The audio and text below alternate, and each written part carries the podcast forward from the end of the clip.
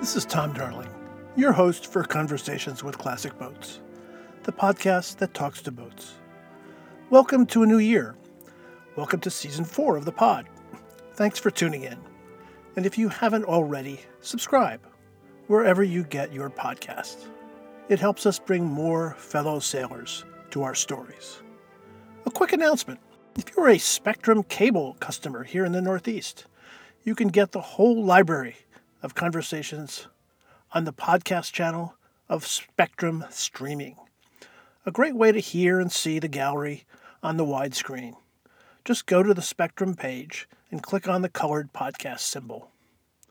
Now, this episode Fox and Kirby, a century of planing pioneers. This episode has had multiple inspirations. First, I got a copy of a great book that commemorates one of our subjects today, on the late Bruce Kirby, who left us in 2021. The book is called The Bruce Kirby Story From the River to the Sea, designed by his friend of many, many years, Mark Smith. I couldn't put it down. The second inspiration was my inability to get the name Uffa Fox out of my head. You know any Uffas? I bet not. But every time I looked, I was seeing Uffa.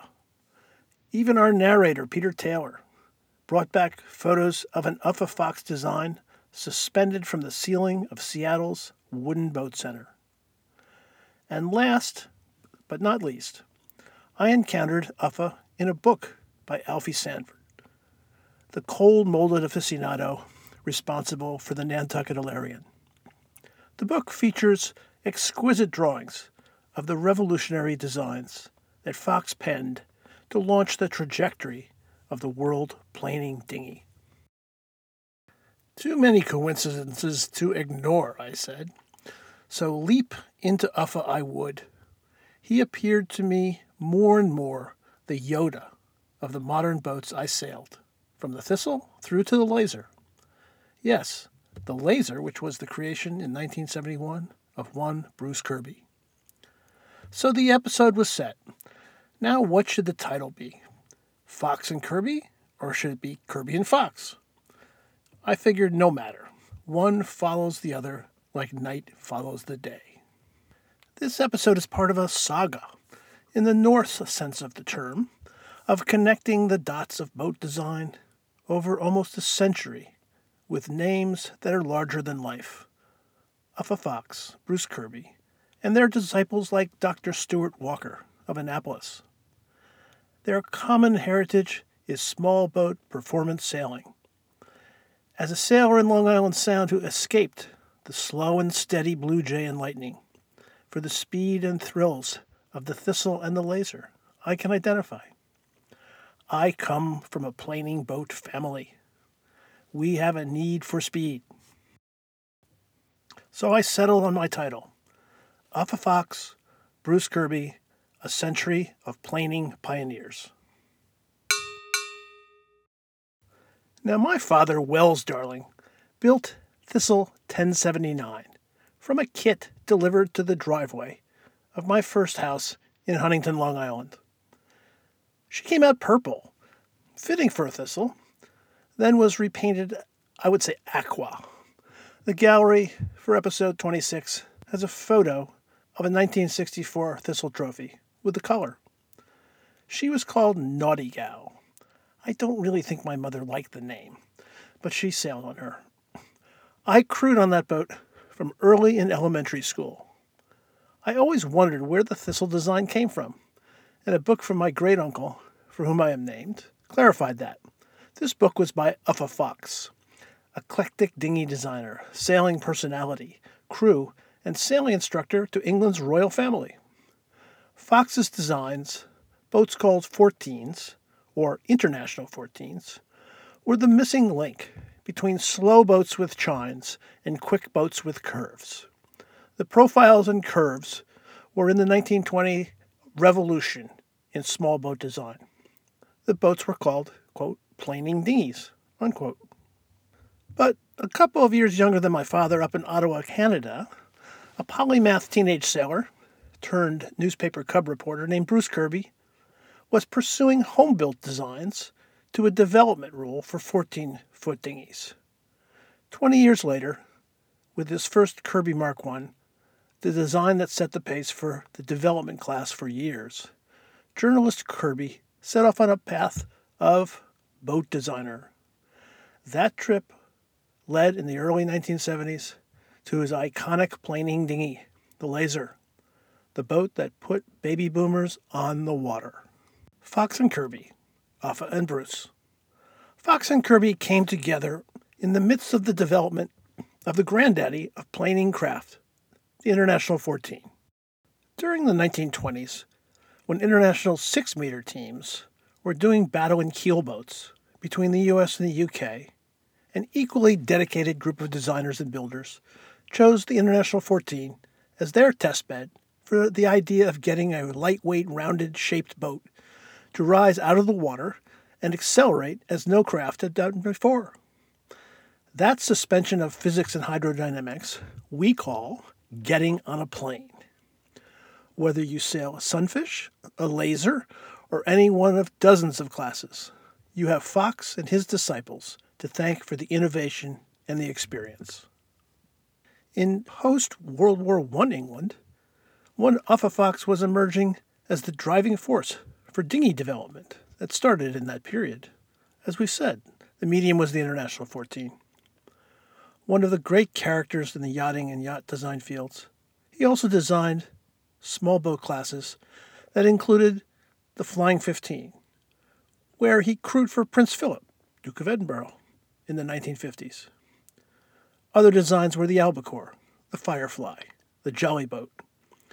Remember how, in these pre World War II years of international six meters, Olin Stephens was the hot designer for the years leading up to the end of World War II, Uffa Fox was the world's leading dinghy designer. The passing of the baton from Fox to other planing boat zealots, the most successful of which was a young Canadian journalist named Bruce Kirby, is a story of radical design being combined with cutting edge materials. There is a long and venerable lineup of International 14 competitions some with massive fleets of boats in events like the English POW Cup. Two intense hand to hand team races in the Western Hemisphere, in Bermuda, America.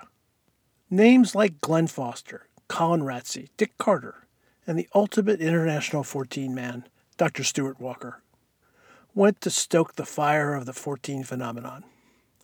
Just look at the photos of the lines of his Defiant Uffa Fox started it all as Mr. Dinghy. The gallery has a set of these drawings. Another boat design philosopher, Alfie Sanford, whom we know as the godfather of the cold molded Nantucket Alerion, summarizes the phenomenon of how boat design cycles work to produce breakthrough innovation here in the planing dinghy. Our good friend Peter Taylor provides the history lesson. In his 2021 book, Wooden Boats for Blue Water Sailors, Alfie writes A race event, like many human competitions, develops over time in a pattern that is timeless. It begins with pioneers. A few brave and brilliant pioneers establish an idea. Pioneers inspire followers whose money and energy create a flourishing golden age in which the idea and the equipment for pursuing it are perfected. Sanford, page 19. The performance dinghy movement was all Uffa, Sanford thought. He continued. In 1927, England's irrepressible Uffa Fox upstarted sailboat racing with his invention of the planing dinghy, Avenger. In 1952, he extended the planing concept to keelboats with the Flying 15. The planing boat ignored the demands of seaworthiness and radically increased the upper limit of speed under sail. Unbeatable on protected water, Uffa's conception won all races. While no one will call planing dinghies comfortable, for short spells they were great fun and great sport. Sanford, page 21. I'm sure Uffa would have loved to have designed in the cold molded construction era that Alfie has championed in his keelboat designs. Fox's boats were meticulously assembled pastiches of woods, held together by glue and varnish, known as hot molded hulls. The building in World War II of the all plywood, hot molded British night fighter, the Mosquito, may have done the most to propel dinghy designs towards their optimal construction method. This in turn enabled and accelerated the development of the planing design. Just look at Fox's portfolio with the Firefly, Albacore, Swordfish, National 12 and 18, and Jolly Boat. These were the prototypes for so many North American designs. Let's take a look. As the model for American designs like the Jet 14, the Thistle, and the Flying Scot. At the same time, American designers were tied to their massive J boats. Fox thought small. His books, published through the depths of the Depression, were jam packed with ideas and innovation for the small boat sailor. Thanks, Peter, for that history. Not the first time that airplane and boating technology would converge, I believe. We know about that. Mark Smith, from Connecticut, who worked in publishing with Kirby and who edited the Bruce Kirby story, provided some drawings of what Alfie is talking about in terms of innovation in planing boats. Examine the line drawings of Avenger rounded surfaces, long flat runs aft. This is what gave Fox Designs the ability to get up and go downwind. The Kirby boat also details an interesting personal note. Uffa became a friend of Prince Philip, Duke of Edinburgh, and they raced together at Cowes Week on many occasions on Ford's Dragon Fresh Breeze or the Duke's Blue Bottle. He also took the Royal Children sailing this despite his reputation for in issuing instructions to the crew in far bluer language than is considered appropriate for royal heirs. Now, for those of you who are following royal publishing these days, remember that was a different era.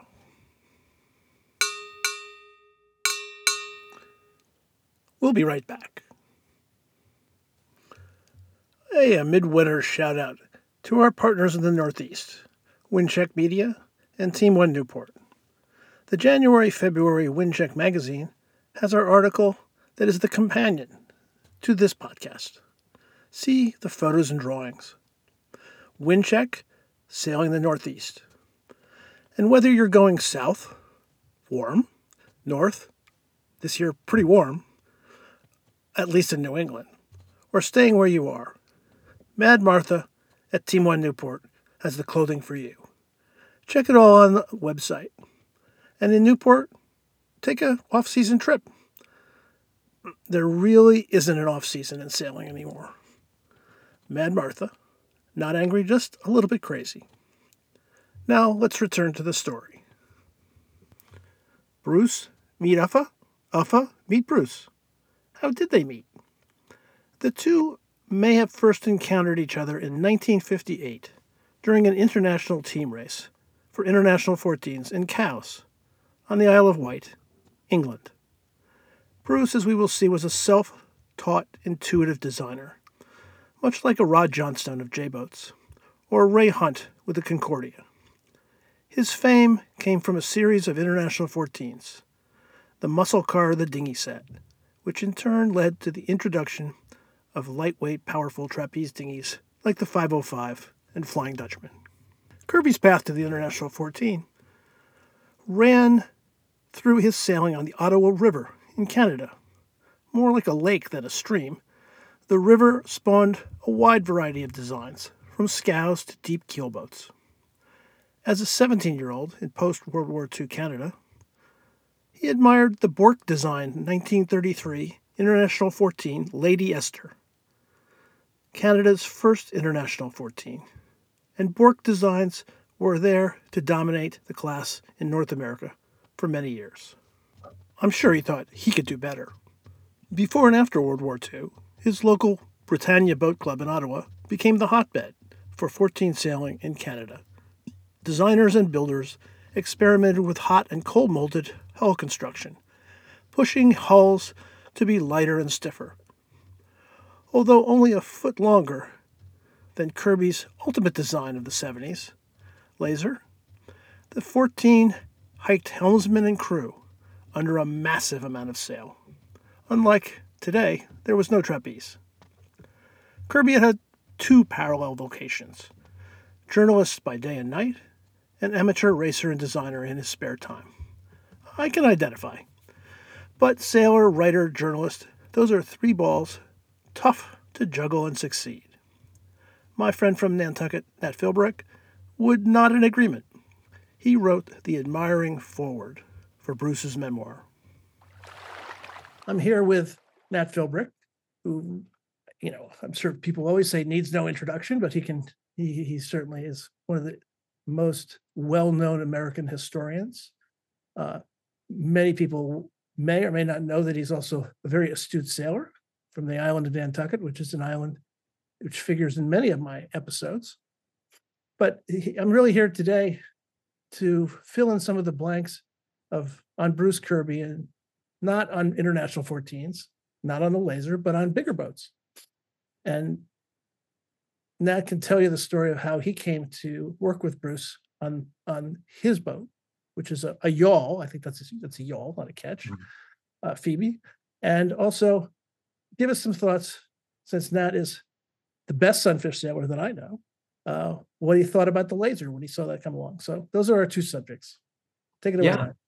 Well, well, great, great to talk with you, Tom, and wonderful to have an excuse to talk about Bruce Kirby, who has been one of my heroes um, for since I was uh, a teenage kid in that uh, nautical center of the universe, Pittsburgh, Pennsylvania, reading every sailing magazine I could get my hands on, particularly uh, One Design Yachtsman, of which Bruce was uh, the editor, and sure. um, and uh, my um, really begins for me, I guess what year was that? 72, the first US Youth Championships. Uh, and by that point, I had I was a sunfish racer and uh, had I was 16, had just uh, raced in the Sunfish Worlds in Martinique, oh. and um, I weighed all of 125 mile, uh, pounds, and applied for the first US, US Youth Championships, which was going to be sailed uh, outside Chicago on, on Lake Michigan in the new Laser, uh, a boat I had never sailed before. And and as I said, I weighed all of 125 pounds, and went there, um, uh, not knowing what the heck was going to happen.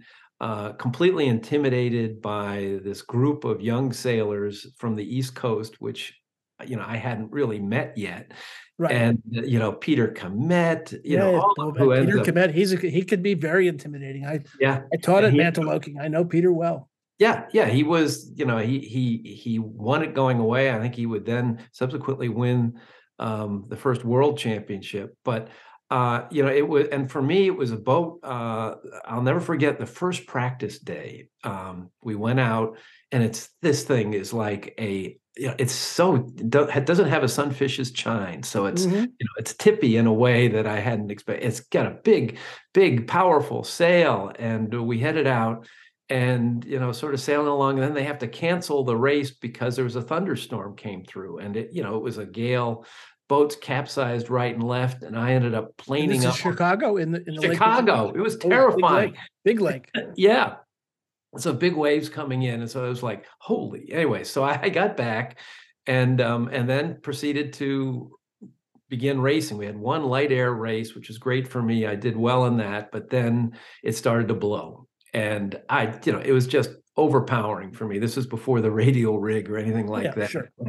and, um and i you know i ended up oh, for all anyways i ended up dead last and um and should wouldn't you know uh, bruce kirby's uh, uh, magazine published the all the results of that mm-hmm. UF championship. So there I was, you know, finally made, um, uh, you know, the, the great Bible of of sail, small boat racers, and I was dead last. But oh um, boy.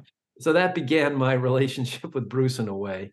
Okay. And then um, after college um, and a year of grad school, I um, got a job at this the same magazine, uh, which was now then called it's now Sailing World, but was then called uh, Yacht Racing and slash Yacht Racing and Cruising, right? Yeah, just a terrible title, but anyways, and it was uh, still in Darien, Connecticut, yep. and so um, and so uh, I started working there, and I was, you know, I I didn't Bruce know had- that. I didn't know that you were there. Yeah. yeah, I was there for four years. Mark Oh. Smith uh, was uh, the art director, and um, and Bruce was no longer working there. Major Hall was the editor, uh, but the um, you know, of course, Bruce's reputation uh, loomed large. And the first time I met Bruce uh, was when he came into the offices with his good friend Paul Elvstrom. Oh my dear. you know, which was like meeting. That's uh, like Mickey Mantle coming Yeah, sitting next yeah. to you in Yankee Stadium. Exactly. And you know, I shook Paul Elvstrom's hand and and Bruce Kirby's hand. Ooh. You know, like, wow, uh, it doesn't get much better than this. Was it Bruce's encounter in Cowes that pushed Kirby to be a more formal designer? That was the 58 running of a 14s team event that had dated back to the 1930s. That propelled a young journalist, he was still just 30, into the precarious world of yacht design. He told the story of the rough and tumble finals between Canada and New Zealand. It was a sort of demolition derby taken to water. But as he said, it spurred him to put pencil to paper and design my first boat. Mark Smith took on the project of producing Kirby's memoir, the creative director for a series of sailing publications, beginning with One Design Yachtsman. Mark was his confidant. Pages of Kirby's 2021 memoir detail his growth as a designer from Torch, the Kirby Mark I with the bright orange topsides. KC 205. His dinghy design practice was in high gear from 1958 to 1971, when he moved away from the 14 to create the laser. From the prototype Kirby 1 through to the standard of the Kirby Mark IV, scores of Kirby designs were built in both wood and fiberglass. Bruce was especially proud of supplying Stewart Morris, perhaps the closest that the UK had in the time to an Arthur Knapp or a Buddy Melges, winning the last of his 12 Prince of Wales Cups in the Kirby Mark II. Encore. With the backing of Jeremy Putney, a De Beers Diamonds executive, Kirby put out a new 14 design every two years, finishing up with the Mark VII. I was very fortunate to hear from Tom Price of Annapolis, who was the crew for another renowned 14 sailor, Dr. Stuart Walker. His pictures of Walker's Kirby 4, the Porsche 911 of international 14s, show an exquisite marquetry of woods on a hull that weighs not much more than an Interclub dinghy. Check out the gallery and marvel at the woodwork of that Kirby Mark IV. When 1971 came along, the chapter of Kirby's 14 dinghy career that eclipsed all others took a new direction with the introduction of the laser. Born as the Weekender, winner of its first card topper dinghy bake off put on by a boat magazine, his own magazine, in the past, the design came out of a Kirby desk drawer to become a generational sailing icon. Hundreds of thousands of lasers later, with many of those boats sailed by baby boomers all the way through to Gen Z, the laser represents too many superlatives to list. It was the it boat for our crowd.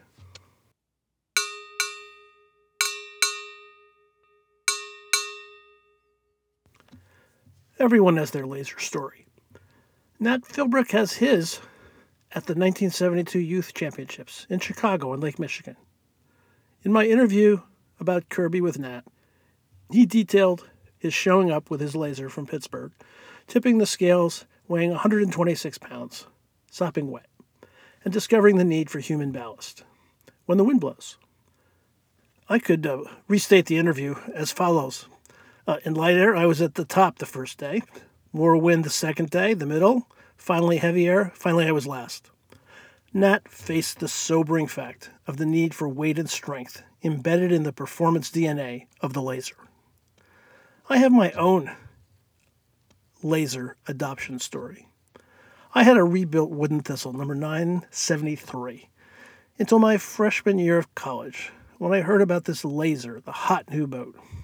I was going to be the director of sailing at Mantoloking, a fabled center of Barnegat Bay sailing. Jim Miller, who happened to be a Thistle champ, was proprietor of Oyster Bay Boat Shop and was a dealer, the first dealer, I believe. Within five minutes of haggling, I had traded the Thistle to Jim for laser number 1942. Orange. I drive to the Jersey Shore with a boat on the roof. Drivers are staring at me on the New Jersey Turnpike. I arrive at Mantoloking's pebbled parking lot. I rig the boat. I go out to the Tuesday night races. I lead in the first race to the weather mark. I head down. I death roll in 10 knots of wind in front of my entire sailing class. That's the laser. Bruce Kirby would have appreciated it. So, what is the Kirby legacy? I asked his biographer, Mark Smith, as well as the writer of the foreword for that book, Nat Philbrick. What is it about this journalist, sailor, designer, as Nat Philbrick calls him, a triple threat? How did he see the world of sailing, writing, and designing coming together? Kirby was a man who, in 2020, in a speech, described himself as a quote, sailing addict. Mark Smith said to me that besides his regret in not winning an Olympic medal, Bruce was always positive. He was one of the greatest intuitive designers we all knew. He loved to go fast. Mark recounted that. Bruce said his idea of one design is performance. Mark summarized Bruce's contribution to the sport of sailing in his introduction to the book. Quote, This Canadian kid reshaped the sport of sailing around the world. He saw the Kirby story as one of, quote, skill, adventure, risky business, sweet success, memorable characters, and international acclaim. Unquote. And what says the famous author and former employee of the yachting magazine that Bruce ran? Nat Philbrick worked for One Design Yachtsman in Chicago under Bruce at age 25. He writes in a foreword that every young sailor should read for its simplicity and its depth. Simply, quote, no one has done more for the growth and popularity of sailing than Bruce Kirby.